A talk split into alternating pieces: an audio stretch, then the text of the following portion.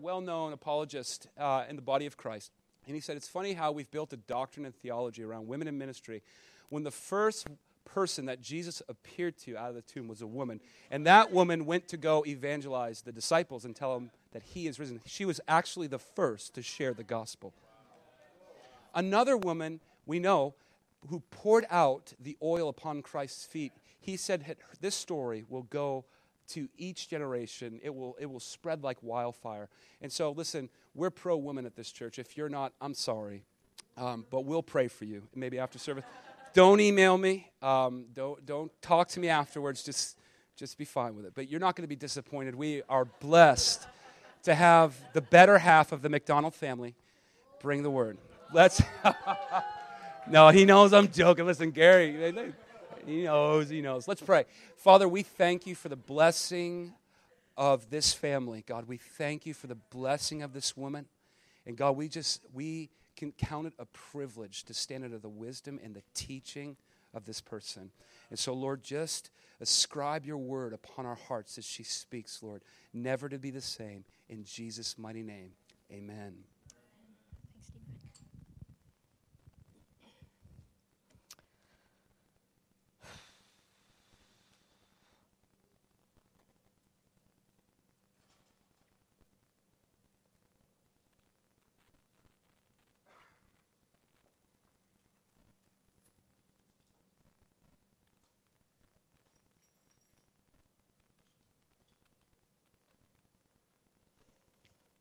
God, I ask for your mercy this morning, God.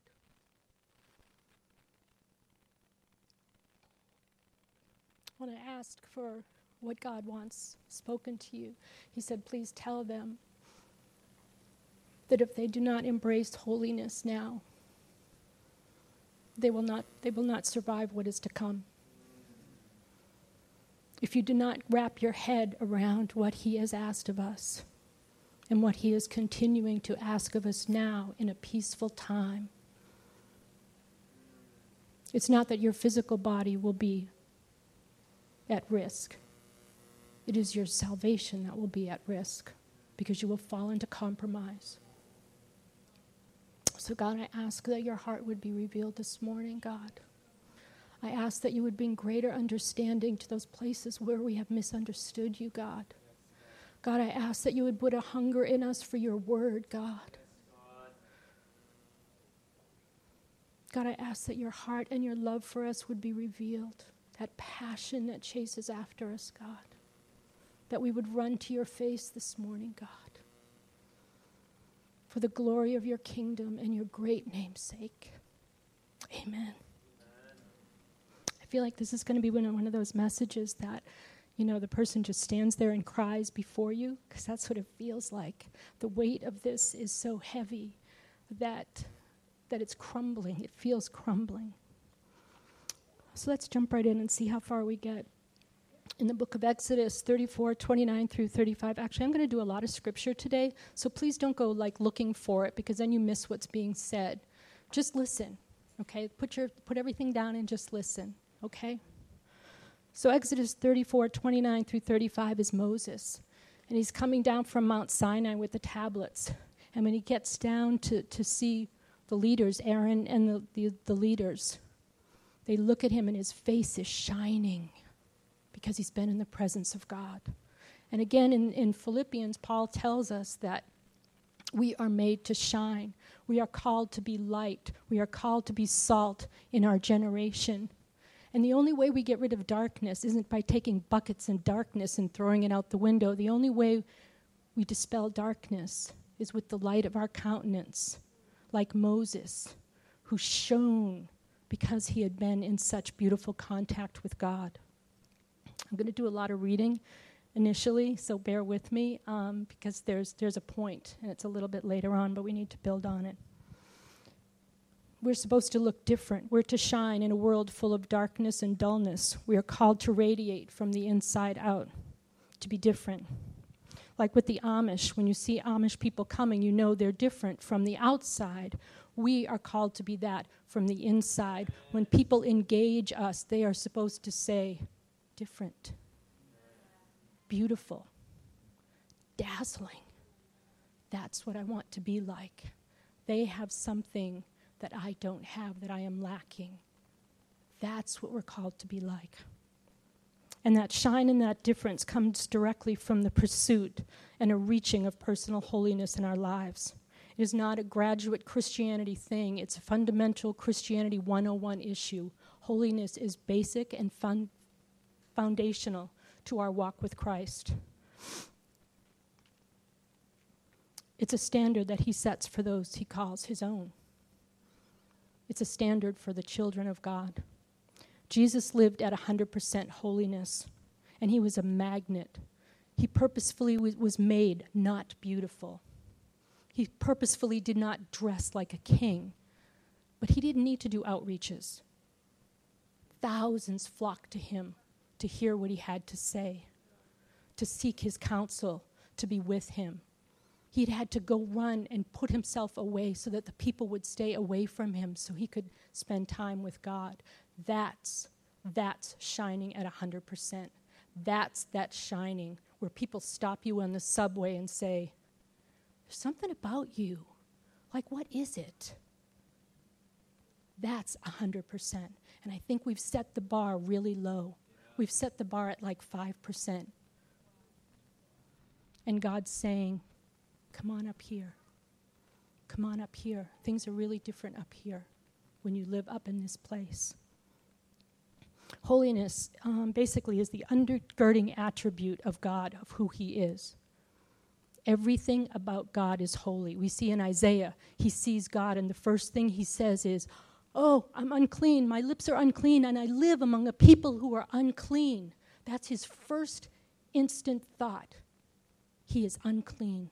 And then we see the same thing in Revelation in when John is taken up to heaven, he looks at the throne room and all he hears is, Holy, holy, holy. The elders are throwing down their crowns, which is their life's work. They throw it like nothing because he is holy. And I've heard someone say that they're saying holy, holy, holy continually because every second there's a new attribute of that holiness, of that beauty, of that dazzling being, and they're just blown away. Down they go again. Holy, holy, holy. It is the undergirding of all of who He is. His love is a holy love. His mercy is a holy mercy. His anger is a holy anger. And his joy is a holy joy. He says in Leviticus, which actually Leviticus, if you didn't know, 90% of Leviticus is God's, God's own words. So, of all the books in the Bible, if you want to hear what God thinks about something, Leviticus. It's an awesome book. Some people think it's really boring. It's not. It's amazing. So, Leviticus, and then Peter repeats it again. And what does he say? He says, Be holy, for I am holy.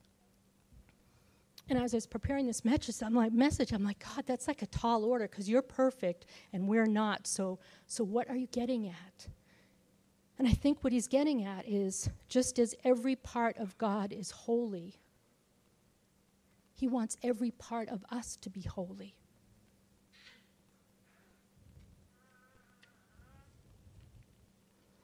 And our fullness in this regard will probably not be not made until we get to heaven, but what he's concerned about is the reach of our hearts. What are we reaching for?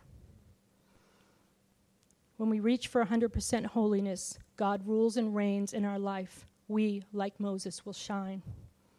When I asked people when we were talking about doing this, and it felt like it was almost like a cloud, you know, you couldn't really grasp at holiness. And so I started asking people, okay, I'm going to say a word, and you tell me what you think. Okay, one, two, three, holiness. And, and it was amazing what people said because I asked Christians and non Christians. You know, you want to get the whole gamut. And at the end, when I was searching scripture and thinking about everything and just praying about it, my conclusion is, is that holiness is the highest form of love. It's the highest form of love. It's the way we love God best, is walking in holiness. It's the place that that shine comes from. And it's a wholehearted condition. It's not the reward of a good deed contest.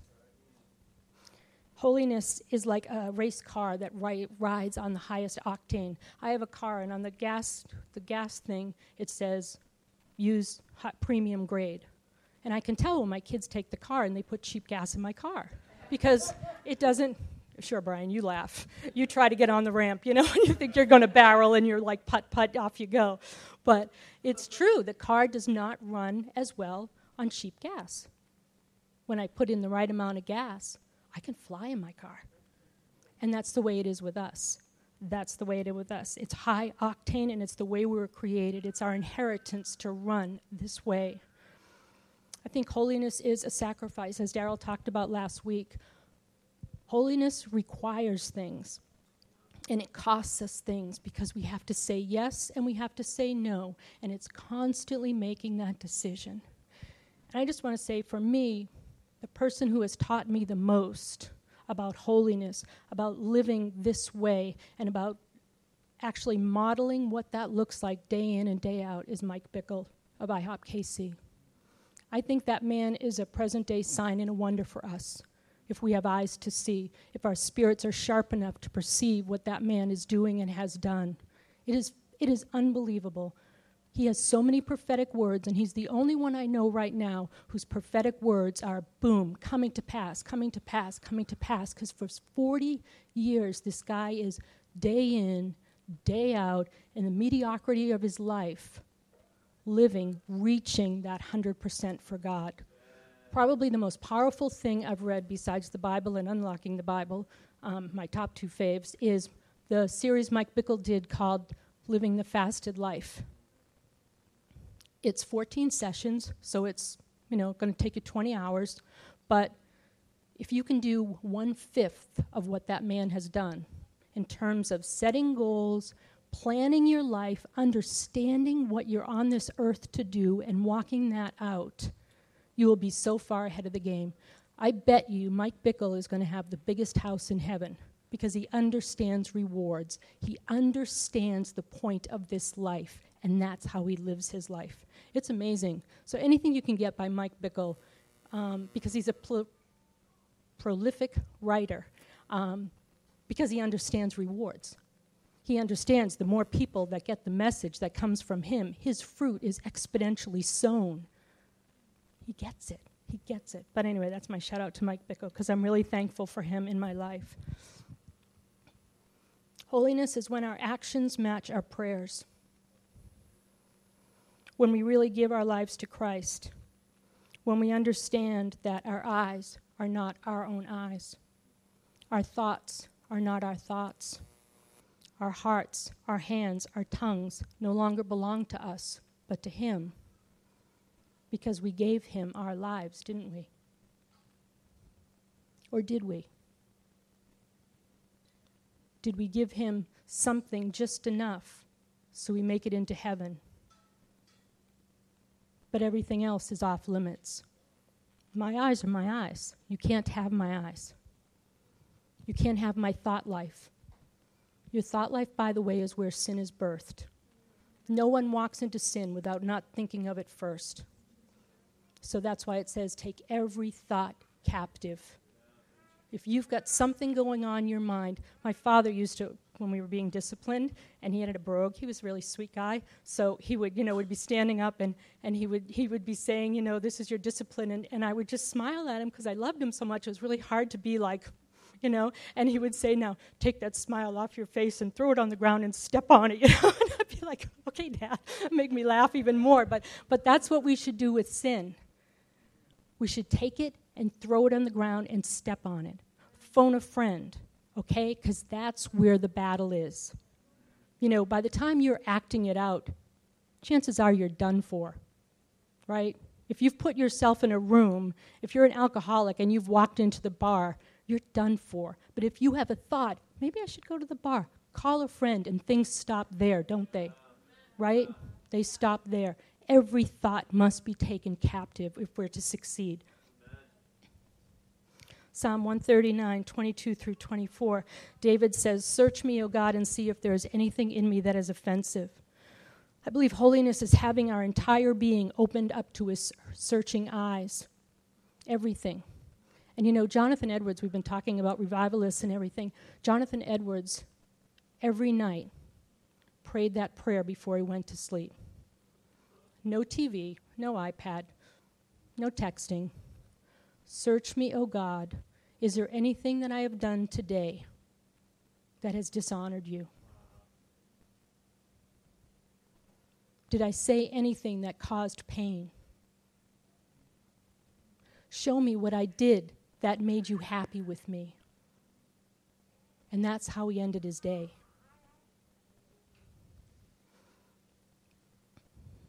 I believe that, you know, Daryl was talking about the list we keep of all of our sins, but I think that's just merely, uh, they're symptoms of a condition that's much greater and much deeper within us. I have a friend, and she's a, a homeopathic dermatologist person. Anyway, um, she has people come to her all the time with acne, with teenagers with acne.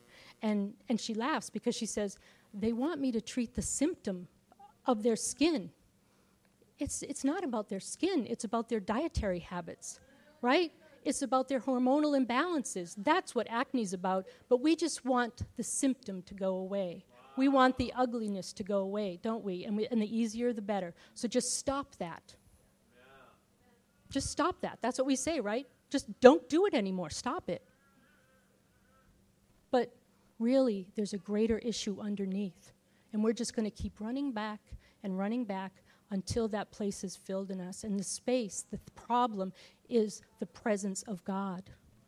It is walking closely enough with God that when temptation comes, we look at it and we say, compared to Him, you are ugly and not worth it.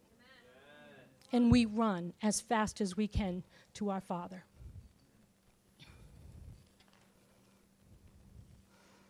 It's easy to say the right things, but God is looking for people who are so in love with Him that all they want to do is say and do His things His way. And some of you might be saying, like, does this even matter? What's the difference? Can I live at 5%? I want to live at 5%. I like sin. I like the way it feels. Does it really matter? Do I have to reach for the 100%? And I would say, oh, it really, really matters. It really, really matters. It matters here to you individually, it matters to us corporately because God sees us as a corporate body besides being individuals, and it matters to you eternally.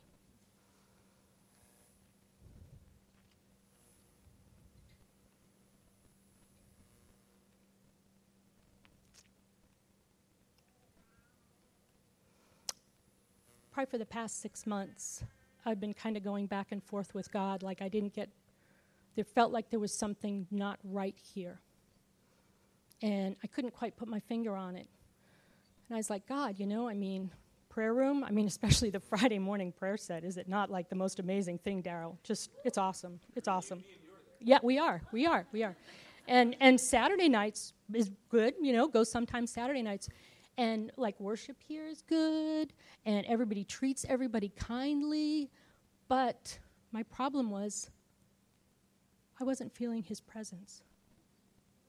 Like i know if everything's working on the oars that i see his presence should be far more tangible than it is. We should be seeing healings. Not like healing oh i think i got healed. Next week it's back. No like I can, I can see, I can hear.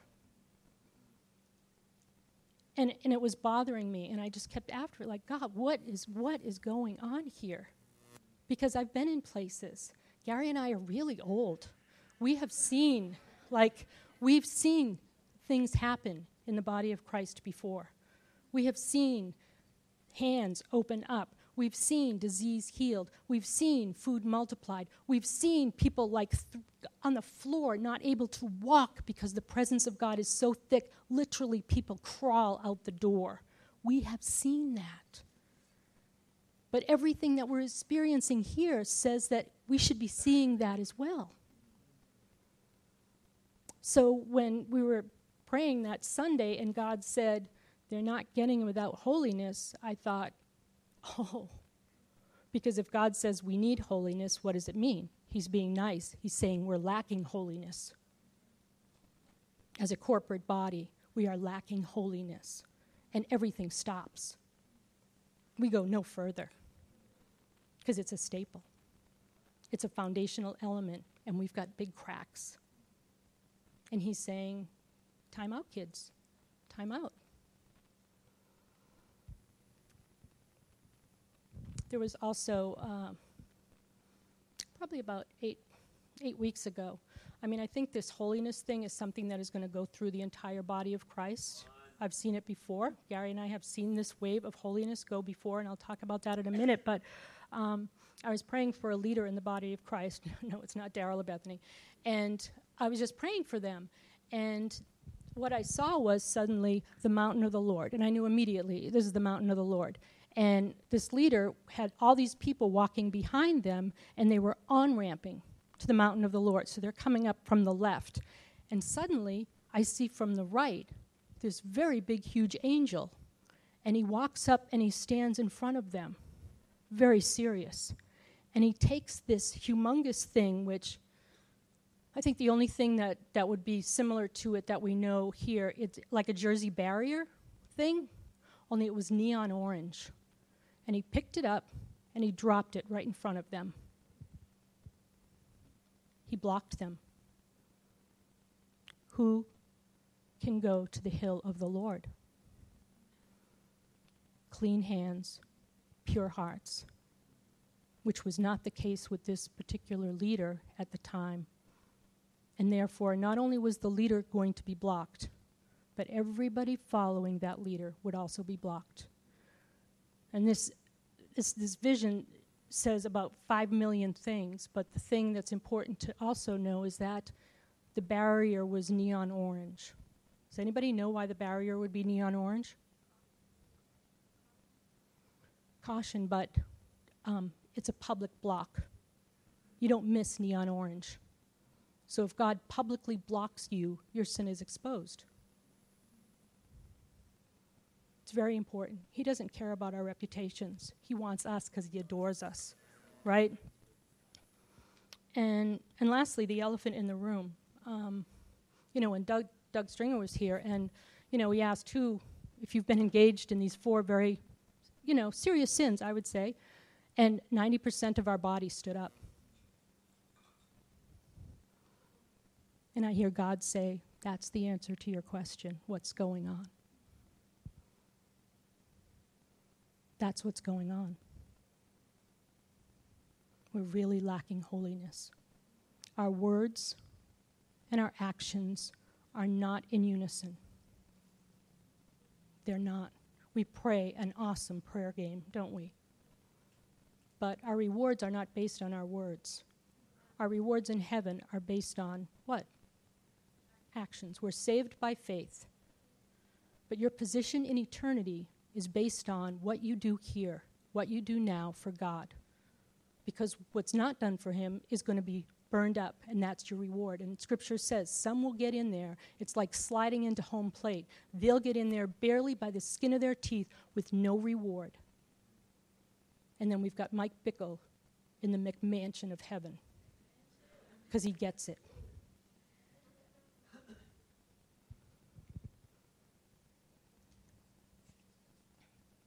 Purity is powerful, you guys.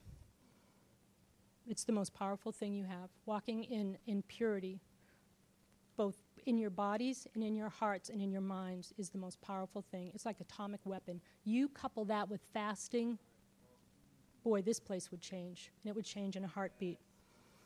And so God says, you know, we have to do our part. we have to do our part, but there are great rewards for those who do their part. For scripture says, God in, in 1 Corinthians 2 9, God prepares a place for those who truly love him. God's love language is obedience. No way around that. Sorry, it's not gifts, okay? It's not quality time. God's love language is obedience. If you love him, he says, You will obey me. You will obey me. You might not understand, but toddlers don't understand. You know, don't go out in front of the car. Okay, they stop. There's not understanding. Well, the car's going fast and you're not going to make it across the street in time and you're going to get squished. That's the way it is. We don't understand his ways all the time, but do we trust him enough to say, I don't get it, and maybe I don't even agree, but I know you're who you say you are, so I'm going to do it anyway. I trust you enough to do it. Or do we know better? I'm sorry, I haven't met someone smarter than God yet. Gary and I travel a lot, and Gary's really smart, but God is smarter. God is smarter. Right, Gary? Gary's like, yes, he is. He is smarter. But also, um, Scripture says, His eyes search for those who are fully given to Him, that He may strengthen them. See, the reward for your effort is He's going to strengthen, roll and crumble. That you're just not going to fall over when temptation comes. He's strengthening you because He knows your heart's in it for the long haul. He knows your heart is 100% reaching 100. You know, there's a big difference between 98% and 100% reach. You know, having that one little itty bitty thing is costly. It is costly. But that 100% reach, and when, when something happens, when you fail, you get up, you say, I'm sorry, you run right into his face, what scripture says. In Hebrew, the Hebrew for running, turning back to God is run to my face. It's not run to my turn back because I'm so angry at you. I can't believe you did that. It's run to my face because I know you're going to do that. And I love you and I'm waiting for you to come back to me because I have eye contact with you. Do you ever notice that people that are, have something against you, or if you have something against someone, you can't make eye contact? Right? You know, you're looking around, you don't want to look at them, and they don't want to look at you, but, and that's called disconnect, right? Emotional disconnect. But God is always connected. When we repent and say we're sorry, arms wide open, come on back home. Come on back home. Get up, brush us off, and send us right back into the game. It's that easy. It's that easy. So God says, therefore, consecrate yourself. You've got to do your part. The bride in Revelation, the bride makes herself ready. God doesn't make the bride ready. Okay? The bride makes herself ready. Michelle can help with all the plans. But at the end of the day, the bride makes herself ready. At the end of the day, will you consecrate yourselves? Or are you waiting for that magic switch that is never going to go on, that's going to get you moving? The Bible is full of if then statements Old Testament, New Testament. And just for the record, holiness is mentioned over 700 times in Scripture. That's epic. That, that's like this message should be, like holiness should be preached probably four or five times per year in every congregation with that level, a percentage of, when, of what it's, you know, how much it's talked about in Scripture. Over 16 books. I think it's more like 20, but I, you know, quickly counted, it was 16 books. Old Testament and New Testament. Holiness is not an Old Testament thing, and we're under the grace. We don't have to do that anymore. That's just not true. It's not true. That's a watered down version of Scripture. And it's very dangerous. It's really dangerous. If we can't govern our own hearts and lives in holiness, then He will not be able to use us because He would instead need to judge us as His standards demand. And that's the point. You can live at a very low octane level and skim into heaven, but if you are true to your prayers and you're calling out for revival and you want to see the greater things of God, um, you need to govern yourselves better. You need to govern your lives better. You know, showing up at church, getting out of a car with a guy with scantily clad attire on, and then running into the bathroom and putting on your pretty Sunday church best, that doesn't cut it, okay? Because it doesn't matter what we see it matters what God sees, right? We're living before an audience of one. What we think doesn't matter. And as we see all over the news, all over TV, people's outside exterior can be one thing, and inside is a very different issue. So don't assume because someone screams louder in the prayer room than you, then they're walking in this epic version of holiness that none of us can attain. It's just not true. God looks at the heart. He says man looks at the outside, but God is all about, he is a heart guy, for sure. Heart guy. First, Thessalonians 4 4.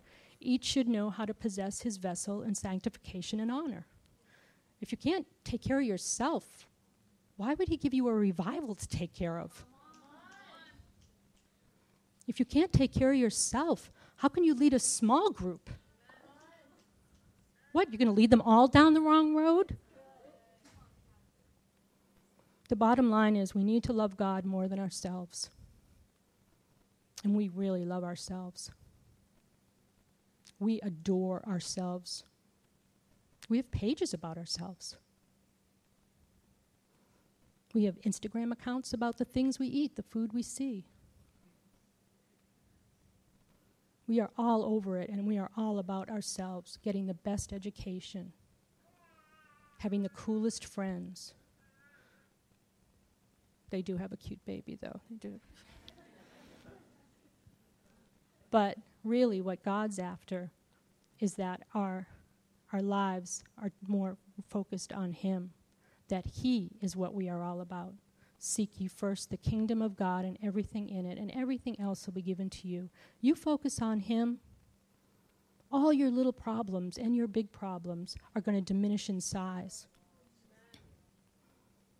To love God and obey Him cannot help and lead to holiness. It will lead to holiness.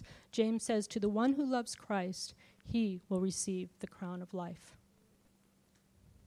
uh, you might not be really familiar with eternal theology and things like that, but you really want the crown of life. And it's only given to some. It's not you get you don't get the pretty crown the minute you walk through into the pearly gates. It's earned here by what you do and how well you love him here. So I think this holiness thing is the form, highest form of love and I believe in this season that God is inviting us into the superior place with him. I feel like He has weighed us and He has found us wanting. And that's why we're not seeing, we don't feel His presence in a great way. And so I feel like there's an invitation being handed out. You want to try it again. But this time you have to really count the costs. Because now, when you know you're going to give your life to Him, He wants it all. He wants it all. He wants the reach for it all. I feel like God's asking us to put away the childish things and walk in a deeper in the deeper things of God. To choose the meat over life instead of the milk. The substantial life of giving spiritual virtues and leaning on them instead of the sweet, fleeting worldly pleasures that are put before us. He's calling us out of mediocrity into maturity. And I believe this invitation went out to my generation because I kind of feel like I'm living in a time warp. It feels like we have lived this again. And what happened with my generation is we chose to be happy and comfortable. We did. I remember when it happened. We decided we would walk as opposed to run and labor with Christ. We're going to saunter. Thanks so much. We chose compromise, and we got really sloppy and therefore nothing happened in my generation. We had no move of God except in Toronto. But it's interesting what they're saying about you guys. Now you have a syndrome. Now there's a syndrome related to this, and it's called the Esau syndrome. And they're saying you guys have the Esau syndrome. And that is the trading of your birthright for earthly, simple, temporal pleasures. That's what they're saying like the Song of Solomon, which is a beautiful love story, the Shulamite gets really happy and content in this lower place with, with the beloved who is Christ. And she loves it there. And so he says, Time to move on, time to go to a higher place. And she said, No, I like it under the tree because it's shady and it's so hot outside. I'm going to stay here because it's comfortable for me here. I can do what I want to do here. And he says, That's fine. But I'm going up and he goes up and she loses his presence. And it's the same invitation that we have today. And we need to take it very seriously and consider it strongly because no response is still a response. You understand that, right? No response. If someone asks, asks you to dance and you don't respond, you're saying no unless you get up and dance. And so res- he's asking for a response. And I think there are three ways we can view this holiness invitation. The first one is from the heavenly perspective. And if you don't really get the heavenly perspective thing, Screwtape Letters by C.S. Lewis is a really good book for that. Um, we need to look at it in terms of individuals and we need to look at it in terms of us as a community. By heavenly, I mean the bigger picture. And we catch glimpses of this bigger picture in both the Old Testament and the New Testament. In the Old Testament, it's the book of Job, and it's this, the first part of Job that nobody talks about, nobody preaches about because we hate it. We hate this verse. So Satan goes before God, and they're chatting. And Satan, of course, is the accuser of the brethren. And so he's accusing, and, and God says, Have you seen Job? Have you seen my guy Job? He's amazing. Have you seen my guy Job? And Satan goes, I've seen him. I've seen him. He loves you, but it's because you've given him everything. You've protected him. You have blessed him. If you take all that away, Job will curse you to your face. And God says, You're on. You just can't kill him. And we hate that, don't we? That we could be part of something that's bigger than us that we really don't even get. We hate that, but it's true. There's something bigger going on that we cannot possibly grasp in our feeble little minds. And so God says, Go ahead, do it, do it. And what happens, I mean, people talk about it's the trials of Job. No, it's the love of Job. Because when everything is stripped away, the core of that man is I am a child of God. Take it all away. I don't understand you, but take it because I need you more than I need this stuff. And then we see it again in Peter, right? Just before Jesus dies. He's like, uh, Peter, by the way, it's like, it's like an afterthought. It's like an after dinner conversation. By the way, Peter, um, Satan is asked to sift you like wheat. I prayed for you that your faith wouldn't fail, but when you return, strengthen your brothers. Can you imagine Peter? When I return? What do you mean when I return? It's an epic fail, and God lets it happen. In Jerusalem, there's actually like a tourist place. This is where Peter failed. This is where Peter denied. I'm not kidding. I'm not kidding. This is where Peter failed. This is the place. Aren't we glad God's a little more merciful to not, you know, than Peter? This is where Kathy, and it'd be like blocks everywhere. This is Kathy again. This is Kathy again, you know. But but there's something bigger going on, and we have to grasp that for the understanding of what's being what's being asked of us. What are we doing here? It's a war. It's not so much about us. It's about God and His kingdom. That's what it's about.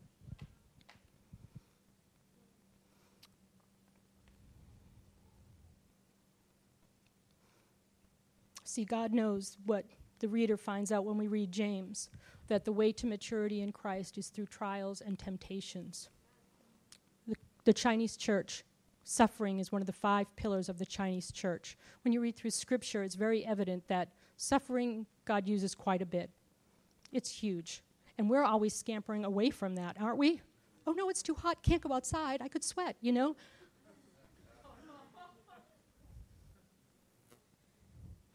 temptations give us insight into who we really are and where we are spiritually. I had a mentor, he has gone home to be with the Lord, but he just pounded this on us all the time. You have got to have private victories before you can have public victories. Public, private victories are those times when it's just you and God watching. What are you going to do? And he was so bold to say, You need to have a thousand private victories before you ever take this if you are to be successful in this. 1,000 private victories. That's like David's life. Him and the bear, him and the lion. So when he goes and he sees Goliath, it's like, this isn't my fight, this is God's fight. It's God's fight. I don't have to do anything but throw a rock. This is his job, it's his thing. It's not about David, it's about God. The only way we have private and public victories is by walking closely with Christ, understanding what he has to offer is far superior to what Satan and this world have to offer. God allows temptations so we can see what he already knows. He already knows. But there's always a way out in temptation. He promises us that. Anytime you are tempted, there is a way out. We just need to ask for it and have eyes to see. The lack of holiness in our personal lives keeps us away keeps God away from us. So, like the people that stood up, I'm not being mean to you, but you know, if something's going wrong in your life, things aren't going like at 100 octane, beautiful, wonderful, and you're standing up saying you're engaged in that kind of sin at some level, that's the first place you need to look. Right? Because if you're not, if you're walking in sin at any level that's unrepented of, you're blocked. Your prayers are blocked things are blocked, blessings are blocked because he can't come near it. It's like that book, you know, My Heart Christ's Home. You know, the, the little children's version I found cleaning out one of my kids' closets. I found it, and, and it was like Jesus going into the little boy's room. He goes, Oh, I can't stay in here. It stinks. And the stink is coming from the closet. You know, I mean, that's like what it is. He can't come close because it's, Scripture says he cannot come close.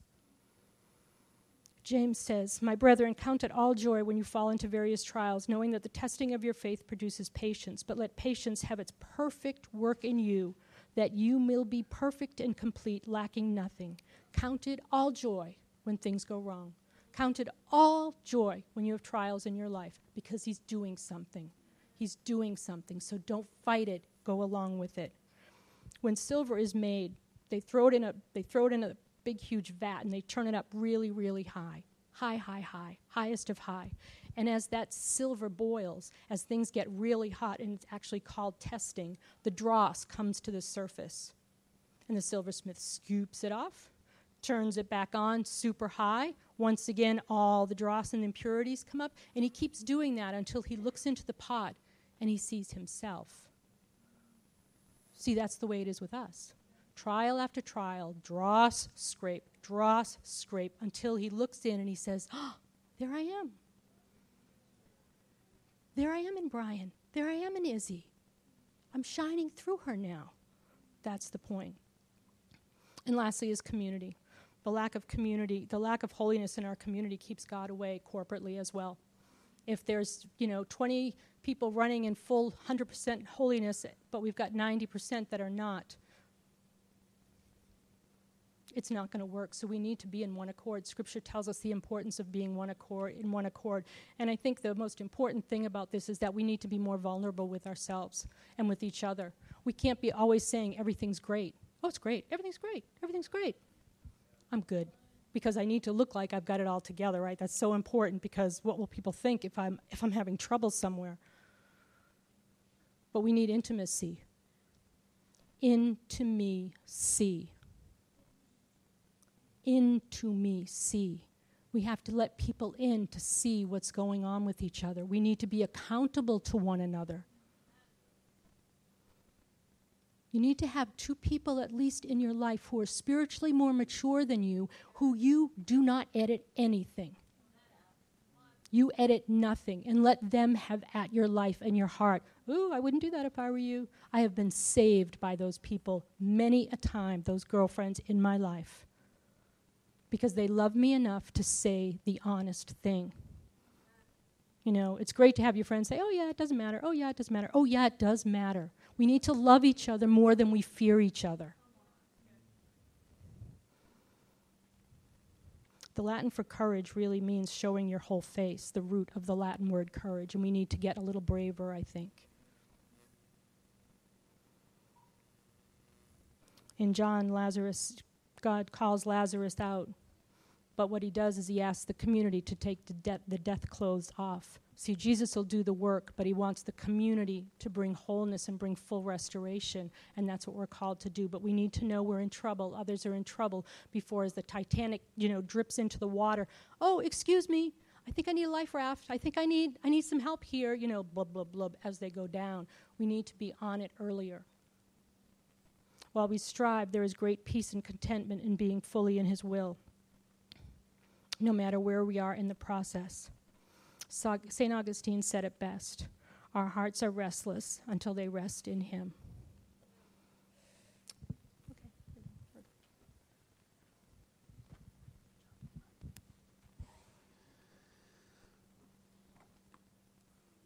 You know, it's always a good thing to heed, you know. Um, people who have been in the trenches and who have walked this out and have seen generations succeed and fail in this area. And um, the very nature of